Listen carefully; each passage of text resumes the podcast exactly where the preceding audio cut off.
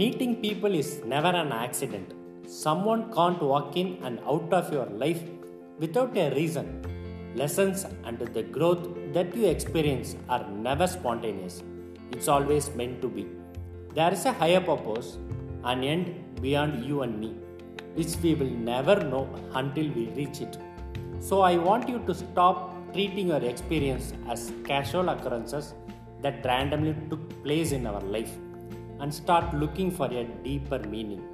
Something teaches you the important lessons that only people and their existence can provide you. There's a plan, and you must find it if you want to conquer it. Think about it.